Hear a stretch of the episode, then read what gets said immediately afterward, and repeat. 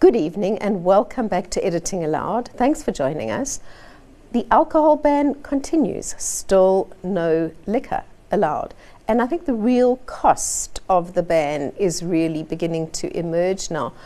Rob Rose, in the past couple of days, we've had some business luminaries coming out against the ban, as you put it in your column this week, taking the, the, the government's arguments to pieces. Um, tell us who's raised their voice and on what grounds.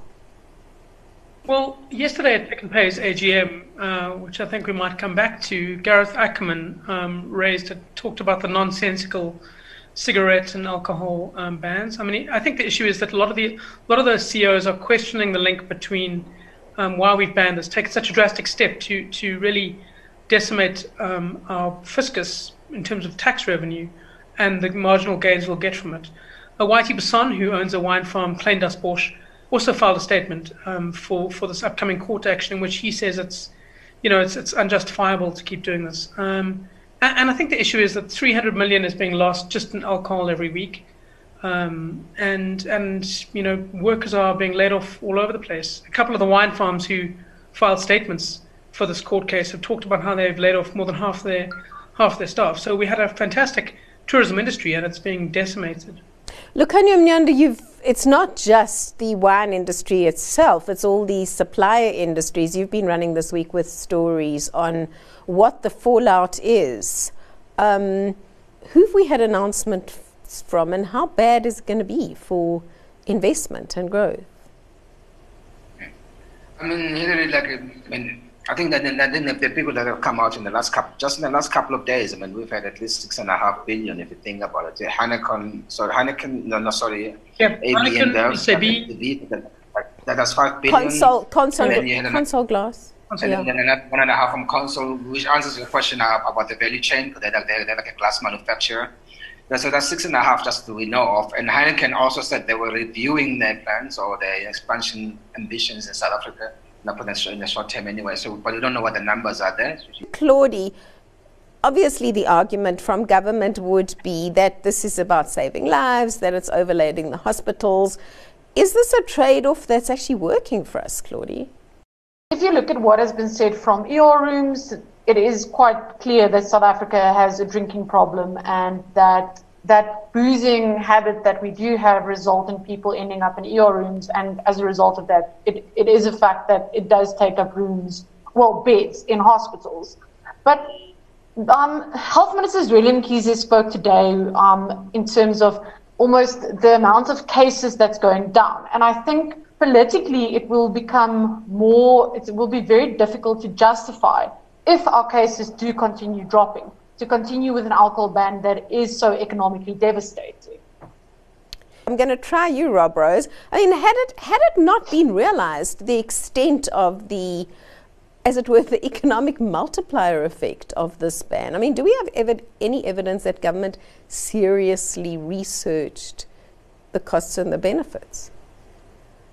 No, and in fact, that's one of the arguments that the alcohol producers mount is the, the fact that the minister, of course, is under Dlamini Zuma in this case, uh, hadn't actually done proper research, and certainly before the last, this current ban, the second alcohol ban, she hadn't consulted with industry at all.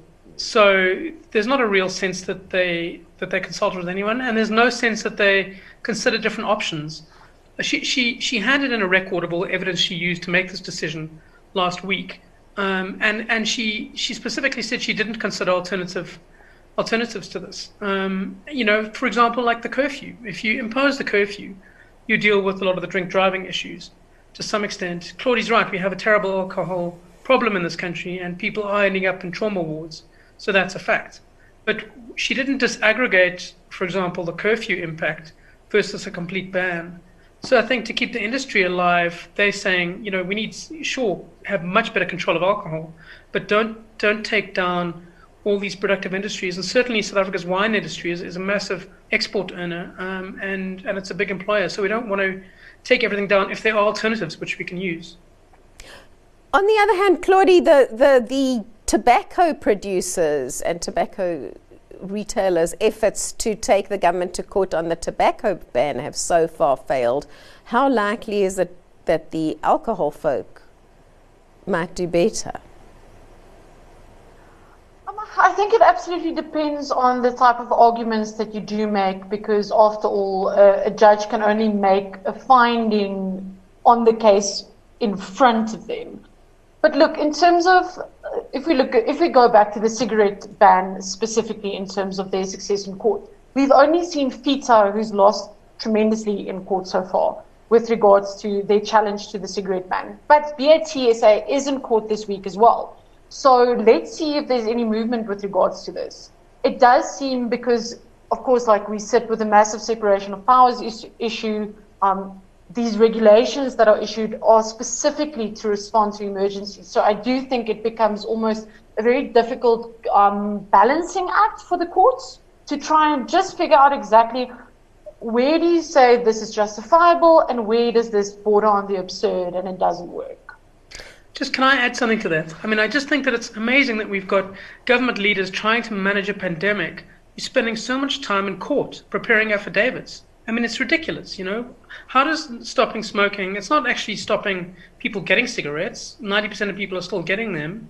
And yet our ministers who are supposed to be in charge of this and stopping infections are spending hours in consultations with lawyers. It seems ludicrous. And when they are then in consultation with lawyers, um, as we have seen at Andrew Mlangeni's funeral, we have um, like members of the SANDF and our defense forces smoking on TV. So clearly, um, we have some problem with law enforcement with regards to the cigarette ban. I think I wanted to add something what Rob was saying, just in terms of the time lost.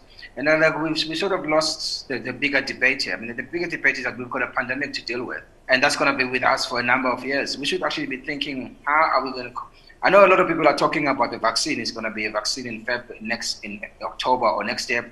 But you know, as we know from other diseases like HIV, that we know that all after all these years, there's still no vaccine. So we should really be spending all our efforts to think how are we going to live with this pandemic or with this with, with, with this virus if we don't have a, solu- a short-term solution instead of actually having these arguments. You know, because we're wasting a lot of time here. But how do we how do we plan our lives so that so, so that lives can go back to normal in terms of schools? I mean, we forget about the tourism industry. There's been so much talking about alcohol. I mean, like if you think there's been no tourism, no flights since like end of March. I mean. I mean, you multiply all all those in the economy, and we're not discussing those issues because it's all about these court cases. I mean, I, I think that I think that is one big sort of opportunity cost, maybe that's that, that's being lost in all of this. But equally, Lukhanyo, in a, in a sense, if we if we are going to have to learn to live with this, we are really going to have to tackle head on the kind of perennial problem of of South Africans' alcohol abuse, um, and banning it is presumably not the way you're going to find a more durable solution. I mean, do you get a sense that there are any attempts to look for more durable solutions? Has the crisis prompted anything? Look, I mean, I, I, think in terms of what the industry has been saying, I mean, there's been a, a, very openness to actually having discussions and talking. And I think, you, I mean, you, you get a lot of advice from other people, like, I mean, they're specialists, like, like in, who advise governments. I think we had on Business Day earlier this week, we had Glenda Gray, for example, that's talking about the need to review this ban and look at other alternatives. I mean, obviously, like you and me and Robbie here, we're not we're not the experts, but but but, but experts are there, and they, they have been exploring these issues, and, and, you, and you just hope as journalists, we're quasi experts in alcohol, right? Absolutely, yeah, no, no, it's it's definitely a particular competence. Rob, the, the what are the broader implications though of of, of of these challenges to the rationality of the lockdown and, in a way, the legitimacy of the lockdown. In the longer this goes on, does does this erode confidence in the process, if you like? Sure. I mean, it certainly has. You know, the hypocrisy is the thing that that, that stands out to a lot of people.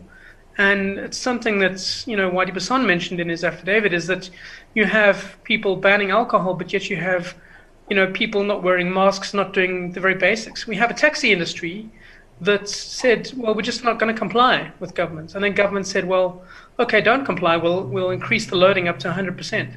So it shows that, you know, if you challenge uh, rules that seem irrational, government does back down. So that's one of the things that has come out of this.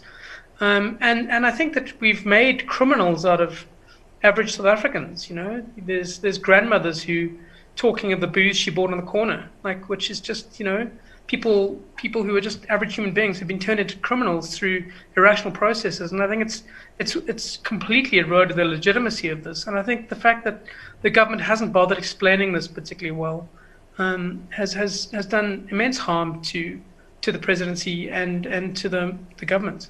Hillary, can I, if I can add something to what Robert said now in terms of eroding confidence, it also doesn't help that it seems when you see high level government officials breaking lockdown regulations, like if I can refer back again to the Mlangeni funeral, how should average South Africans accept that they cannot bury their loved ones with dignity um, and, and stick to the rules? If government officials are just ignoring it, it really goes to the fish rots from the head and it will, if there's impunity at the top, there will be impunity at the bottom. And that's something that government has to realize.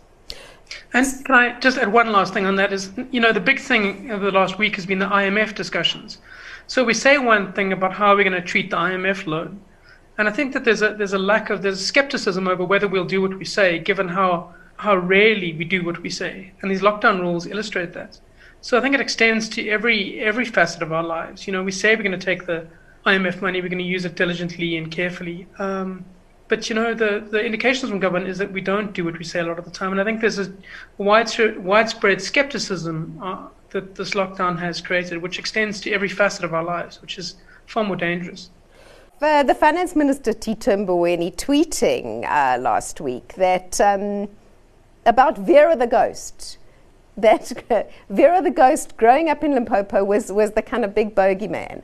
And in South Africa, the IMF had equally become Vera the Ghost, something I wrote about in my column, uh, raising the question of who created Vera the Ghost. It was, in a way, Finance Minister Mboweni and his own ANC colleagues who tried to keep us out of the clutches of Washington all those years ago at the birth of democracy. Now, of course, we've ended up there anyway. And Claudie, the politics now around this IMF loan. Um, government itself is now sort of quite openly fracturing over it. Truly, you wouldn't think actually it was it was 4.3 billion dollars, which actually is quite a small fraction of what government needs to borrow, but it's a lot of fuss for really not that much money. Look, I understand that it's not a lot of money, but we must look at the almost the emotional trauma, if you speak about like the left in the ANC must be experiencing right now. Because for so many years, there's really been a massive pushback from especially the SACP on actually like going towards the IMF and asking them to help us out. Well, help us out with very stringent conditions, especially if we had to go for the standard loans and not the rapid financing vehicle that we're having now.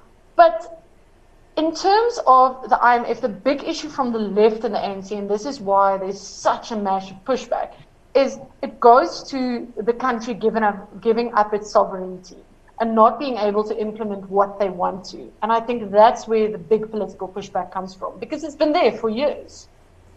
Lukhanyo, have we given up our sovereignty?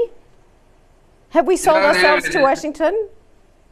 I mean, that, that's, one of, that's, that's one of the most ironic things about this debate, the way it gets put as left against right. I mean, if, I mean, if you think about it, when, I mean, you hear the Thabo Mbeki, Trevor Manuel era, when they actually worked so hard to, to get the finances of the country into order, so that we didn't have to go to the IMF. So it was actually not the so, so, so if you're going to do the left right wing thing, it's ironically enough, then it, it was the right wingers who actually like kept uh, South Africa away from the clutches of the IMF and then the left wingers, I'm assuming that you know, that's how people characterize the people who took over after Thabo Mbeki.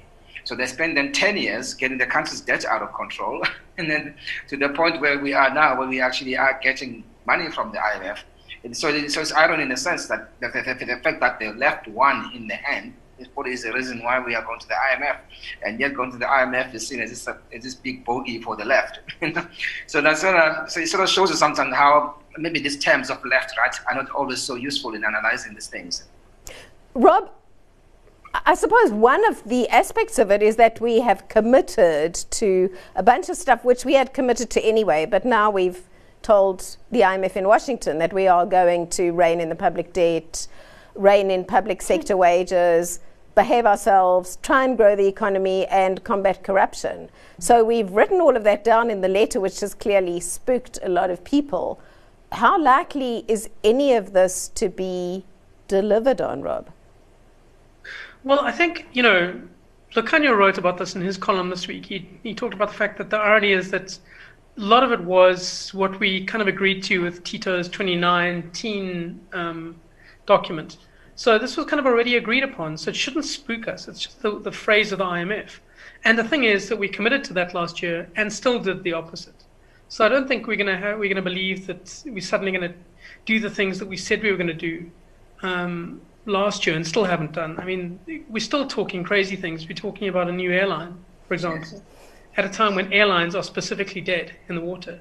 So I don't think I don't think anyone need the left needn't fear about us veering down a road of um, giving up our sovereignty. Of we'll actually delivering, like yes, actually delivering on our promises. Actually, I don't know this, Rob. Actually, you know, the sovereignty thing surely applies no matter who you borrow from. Even if you're borrowing for the bond markets, I mean, the, there's the things that you have to do in order to be able to keep going to the bond market, because you can't keep going, going. Like eventually, like there's no demand for your bonds, and then you know, and the yields should shoot up the roof. So this sovereignty, it, it's, it's much a non-debate. I know, you know, like you know, I feel like we give it too much credibility in a way. I'd be far more worried about borrowing government's, um, you know, COVID funding from Capitec, you know, and seeing guys coming to the gates asking for the Capitec. to break your arm and leg. But Claudie, how is it that that um, there is this must that that this whole COVID effort has enabled as much corruption as we are now seeing, with these kind of protests from the ANC, uh, which has itself kind of within it quite blatant corruption. I mean, what is the political dynamic of what's going on now?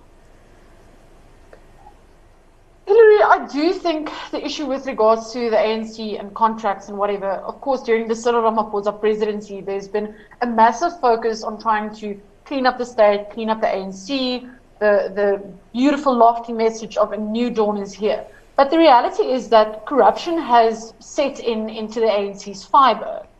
And the problem with what is happening now during the pandemic is that where beforehand you could get away with saying, oh, well, no, no, no, this is corruption from the Jacob Zuma era, um, Jacob is not in the picture anymore. You can't use it as an excuse. So the problem is now the president has to face head on the reality that this is corruption and maladministration in which my own spokesperson has been has taken a leave of absence after there's been allegations of basically tenders for pearls, which has which have benefited her husband, and how you can't step away from it anymore. This type of corruption and maladministration is now personal. It is not that of what has happened in the previous administration. And I think this is why the ANC is freaking out, to be quite honest. ANC freaking out, Rob Rose. I mean, how, how is it that all of a sudden now the ANC says, you know, we've got to have some controls on family members doing business with the state? Yeah, isn't no, this a, it's kind of a little bit a little bit late at this point? No, absolutely. And you, you certainly you do think that to some extent the ANC has reaped what it's what it's sowed. Um, it, you know, 2008 it abolished the Scorpions specifically because it didn't want accountability, and now we have a situation where ANC is so surprised that we have massive corruption in its ranks. You know, it's all along it has sought to avoid responsibility, and now it's happened, and and the party seems so surprised by this. Um, and, and, you know, it, it, misses the big things. It misses the allegations around its Secretary General, Ace Magashule, and yet David Masondo, the Deputy Finance Minister, has been asked to step down for potent- asking the Hawks to arrest um, somebody he had an affair with, which, you know, is still serious and you can't ignore it. But, you know, is it as serious as the gravity of the issues around Ace Magashule? And there's not a sense that he's been asked to do anything. I mean, is it a, Lukhanyo degrees of corruption? I mean, I, I, know all corruption is corruption, but in a sense, uh, you know, giving a contract to your girlfriend um, versus corruptly awarding contracts in ways that they ensure that PPE that doctors and nurses needed didn't get there. Um, is that, in a sense, the issue that's really um, sort of disturbing the nation. It's not just corruption, it's corruption that's got a real effect on people's lives now. I mean, I, I, I think exactly, Hillary. I mean, I think when on this particular issues with PPEs, obviously, like it's, it's much more emo- it's got much more emotional feel for people. Because as you say, we, we, we, we, we, we know we, we pick up the papers every day and see about health workers not having enough resources. We've all seen the documentaries about that hospital in Port Elizabeth, for example. Like you know, so if, if if, if you can link then a particular X to that kind of like a outcome, then obviously like there, there's much more of an emotional response to it, and much so, it, hence it becomes much bigger of an issue. I think like overall, I mean, there's a bigger issue to be dealt with in terms of like you know, like uh, the use of government resources and, and, and the whole use of like tenders and like how, because if government is tendering for services and they're using so, what, what, would, what would I call it? Some uh, rules or requirements that are, that are non-economic in nature, you know, that require somebody to, to pick winners, you know, that, that always lends itself to corruption. And, and, and I don't think that's purely necessarily a South African thing as such. But but it's a, but it's a big structural problem. If you I mean, like, I always wonder, like, why do we even need the middle people when you do PPE? Well, if you if you buy them from Jack Ma, why can't you just buy them from Jack Ma? Why do you need a company from Rob Rose Inc. to go and, and actually, Lukhanyo, I think I think this probably could occupy an entire edition of Editing Allowed. Is I mean, the way in which some of the procurement and the BEE regulations in put those middlemen in the middle and enable some of this abuse. But I want quickly before the end of the show to transition to the private sector, Rob Rose. Um, Pick n Pay, we mentioned the annual general meeting was, was, was notable for the fact that the shareholders almost voted out the remuneration policy. Um, what is going on there? Is the issue the absolute level of the remuneration of the directors, or is it a lack of transparency about the basis on which they're remunerated? And should we be disturbed? Or should we be disturbed? I, I think we've seen a lot of shareholders voting against, and certainly the asset managers have been voting far more regularly against remuneration packages. I think it's about a third of them are being voted against by your pension pension fund managers. And that's probably a good thing, greater accountability. And I think that one of the things that has really irked them, and certainly did a Pick n Pay, is the link between performance and the salaries. The share price of Pick n Pay has, has gone down, what is it, 20, 30% this year, which is more than, it's, more than ShopRite, for example, which has lost 10%.